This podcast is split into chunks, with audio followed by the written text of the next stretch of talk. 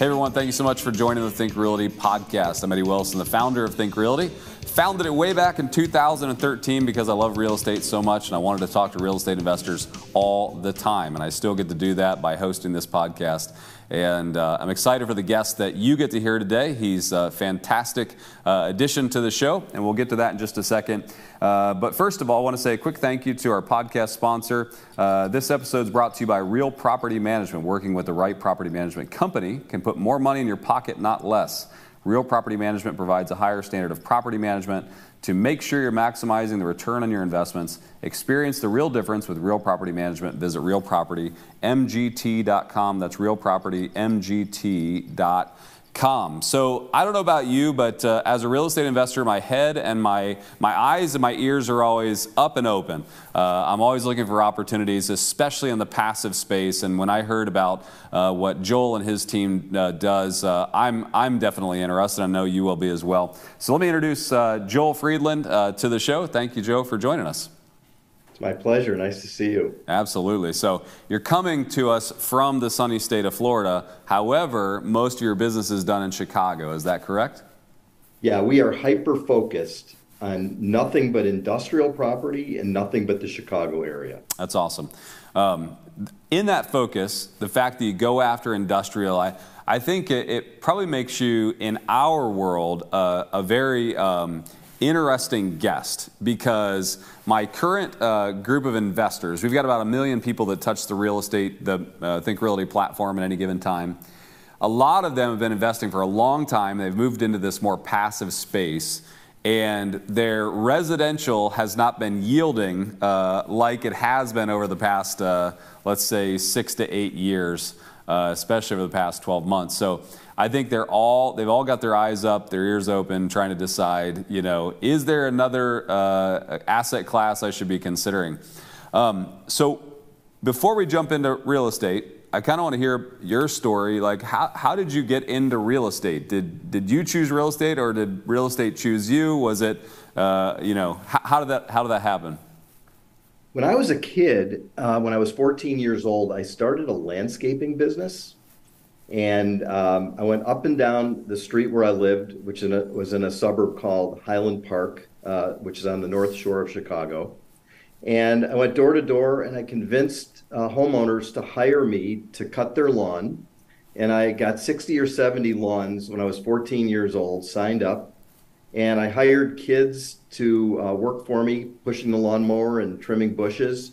And I loved watching what was going on with the houses. I saw houses for sale, and I saw agents bringing people in and out, and I thought, why am I cutting lawns? Real estate looks like a great thing to do. So from the time I was 14, I was entrepreneurial, but I didn't know how to get into real estate as a kid. So when I went to the University of Michigan, I took real estate classes. I also took some economics classes where I learned that each economics professor says the opposite thing of the one in the class before. And I was intrigued with the real estate. And when I graduated, I found a guy just from a friend of a friend who was looking to hire a property manager for an industrial real estate portfolio of 84 buildings, 6 million square feet. It was 1981. Interest rates were 17%, and he had 9 vacancies. And when I met him, he said, "So, kid, how would you fill up industrial buildings? I know you don't know anything about it, but we'd like you to manage some properties and help us with some leasing." I said, "Well, simple. I'd go door to door in the neighborhood, and I'd find tenants who are nearby and see if they wanted to move into your empty buildings." And he says, "You are hired." That's how I got started. Wow. So what year was that then that you really got started in real estate? So 1981 is when I met Milt Podolsky. It was a family business, not my family. I'd never met them. It was Milt and his 2 sons, Randy and Steve, and another guy named Richard, and they became my mentors. I worked there for 10 years, starting in 1981. And the first year I went door to door, and I made 37 leases. Wow. I was living at home with my folks, and I'd go home and I'd say to my parents, "Hey, I leased another building." And they'd say, "Is what you're doing like legal?" It's like, how are you doing all this? And the answer was, I think I was the only guy in town literally going door to door. I was 22 years old. I had nothing to lose. I think if you went door to door today, you'd still be the only guy going door to door to try to lease up industrial space. That seems crazy, but obviously I taught a lot of guys how to do it. Yeah, that's awesome. Yeah. Now, so talk to me about industrial space as a whole. Why should someone even choose that asset class? Or, you know, I know that you even allow passive investors to kind of invest with you as you guys do it for others. Why is that an attractive asset class? Well, it never was really even known as an asset class. It was sort of like a hidden asset class. People knew about retail. They shopped in stores. They knew about residential. They lived in an apartment or a house. They saw office buildings. But industrial is tucked behind other types of real estate. So most people don't know about it. But over the past number of years, with the internet being as big as it is, people are ordering products to be delivered to their homes. And e-commerce has just driven industrial to just grow like crazy. And everybody who distributes a product from a warehouse needs a warehouse, and that's industrial. And so our vacancy factors are very low. And because it's such a different kind of a product, our cap rates are higher and our yields on our investments are higher. We don't buy anything unless we can get an 8% yield cash on cash. And by the way, we don't do mortgages. And I'll tell you the reason for that is because in 2008, which was my fourth down cycle, I got killed. I had 50 buildings, I had 300 investors, and I had a lot of mortgages. And what I learned is that debt is a double-edged sword. It can make you a lot of IRR, but it can also take away some of your equity. Sure. So at my age, which is 63, which is how old Milt Podolsky was when he hired me, so I keep comparing myself, he was such an incredibly vibrant guy, and he taught me that the whole thing is about relationships. So I built relationships with owners of industrial properties in Chicago and with tenants, a lot of local investors. Some of them are nationally. My son and I are in Florida now. We're on a one-month investor tour. We're seeing about 25 of our investors while we're here.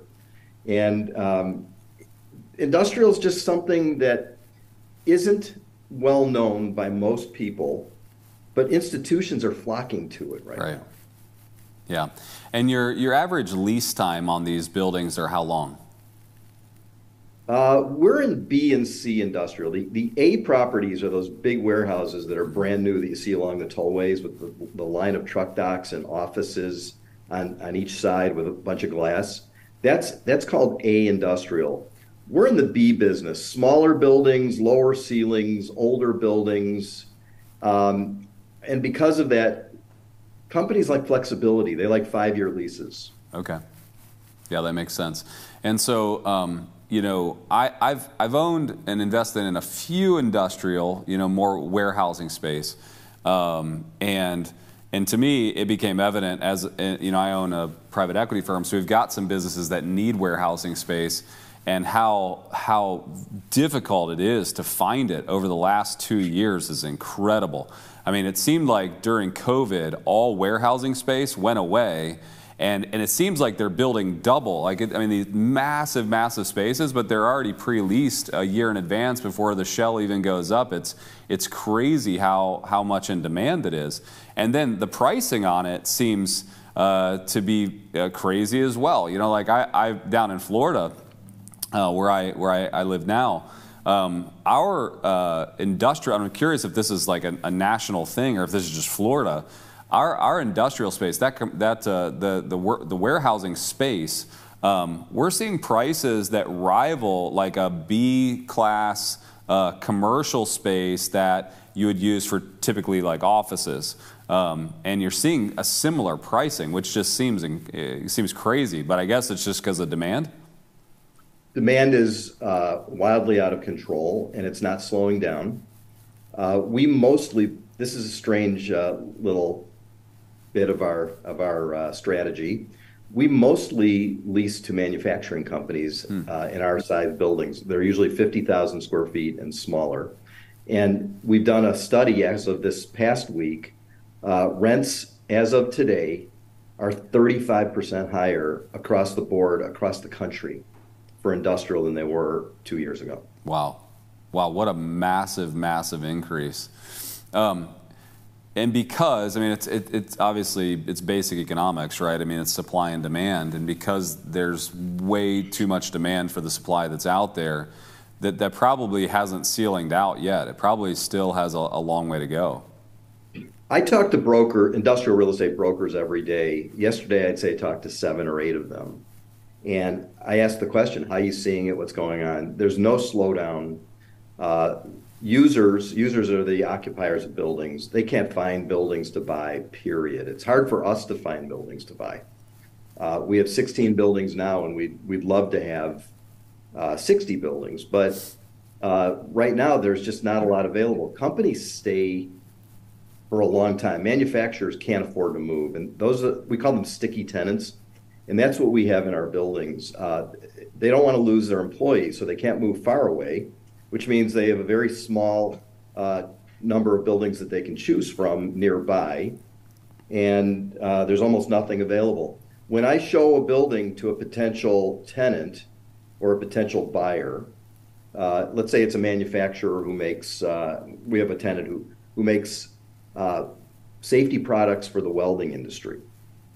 If I was to take them to the building 3 doors away, if they needed more space, I could say to Scott, who runs the company, Scott, listen, I need to punch you in the face.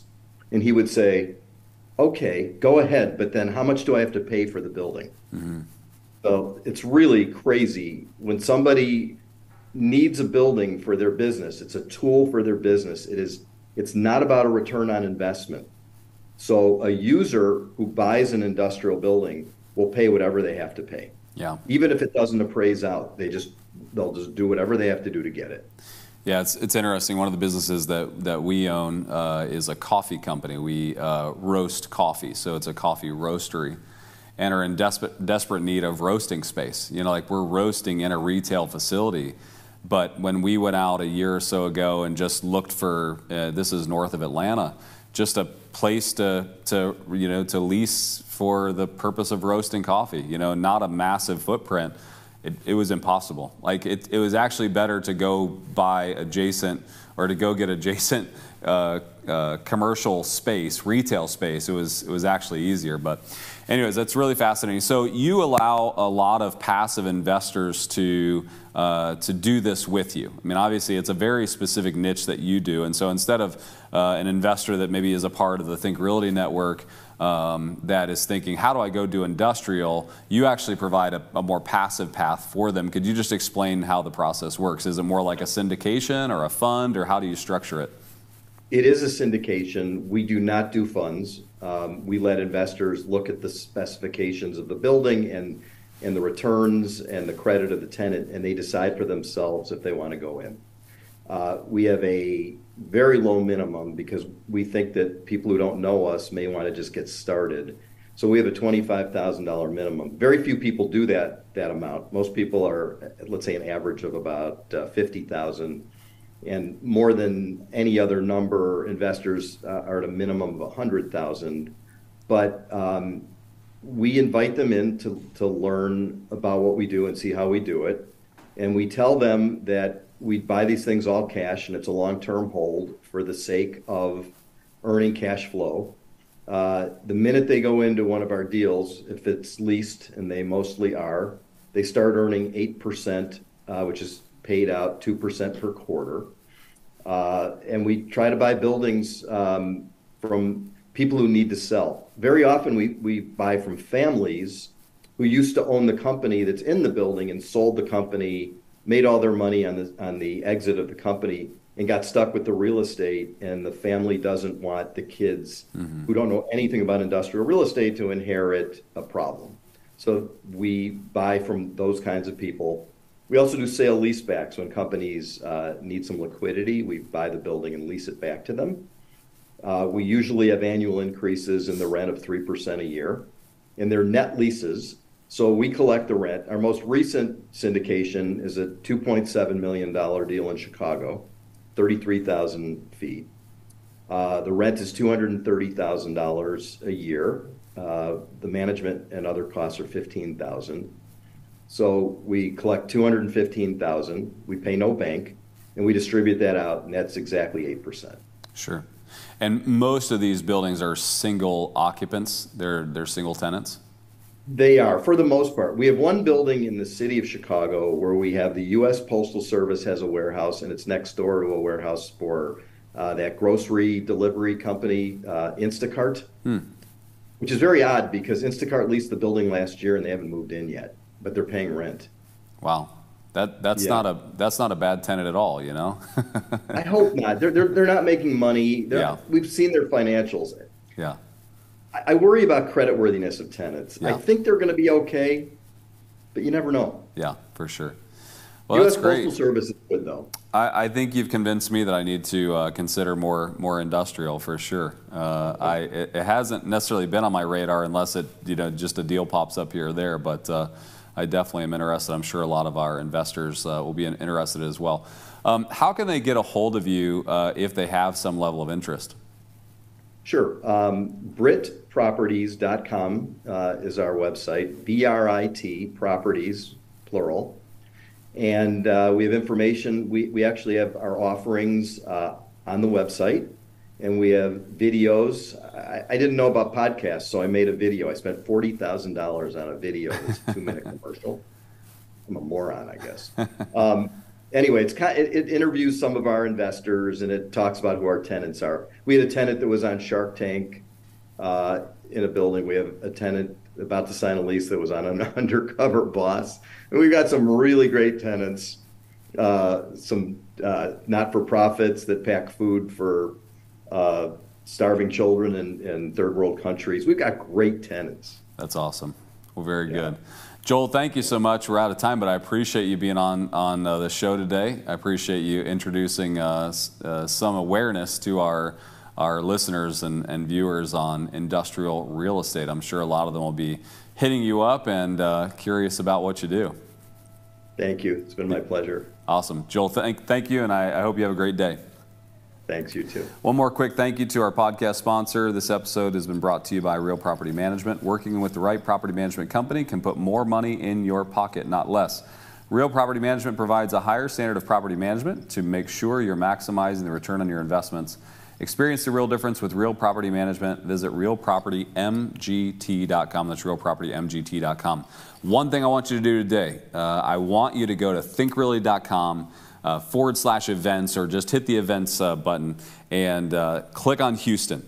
I want you to consider coming to the Houston event coming up in March. And if you'll use the password or the keyword podcast, P-O-D-C-A-S-T, then you'll get a buy one, get one free ticket. The tickets are already as cheap as I possibly can make them, but that'll give you a buy one, get one for being a part of the listenership on the podcast. And I want you to consider coming to that conference because we have done our best to put amazing content providers there. They're not there to sell you anything. They're there because we tapped them on the shoulder and said, hey, you have fantastic information. Will you come share it with our Houston guest? I hope that you'll take advantage of that show coming up and be a part of it. I'll see you there with a lot of our other resident experts that'll be teaching as well. And also, if you haven't gotten our magazine, we send it out and send it right to your doorstep. If you go to thinkreally.com, you can sign up for the magazine subscription there, or you can pick it up on the shelves of Barnes & Noble that's closest to you. Thank you so much for being a part of the podcast. Connect with us on all the social channels, Instagram, Facebook, LinkedIn, and let us know how you like the podcast and if there's any shows or any topics you'd like to hear more about. We'd love to hear from you.